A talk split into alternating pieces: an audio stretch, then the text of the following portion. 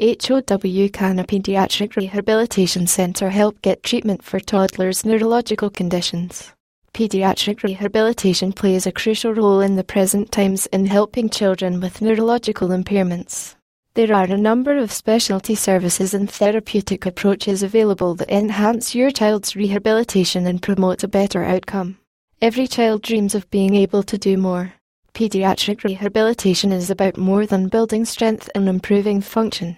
It's about inspiring children to gain the skills and confidence to reach their full potential. And it's also about supporting families throughout the rehabilitation process. The Pediatric Rehabilitation Program offers care to children with congenital and acquired neurological and musculoskeletal diseases.